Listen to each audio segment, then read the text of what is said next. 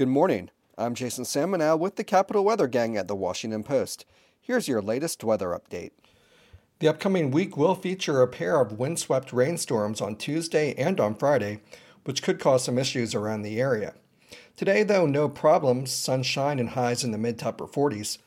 Clouds increase tonight before rain moves in around mid morning tomorrow.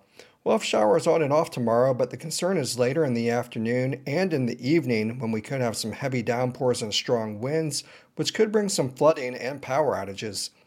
We do clear out on Wednesday, but it's windy and brisk. After a sunny and mild Thursday, we may see another windy rainstorm move in for the second half of Friday. The good news is that we'll clear out over the weekend, but it will trend colder. For the Capital Weather Gang, I'm Jason Samenow.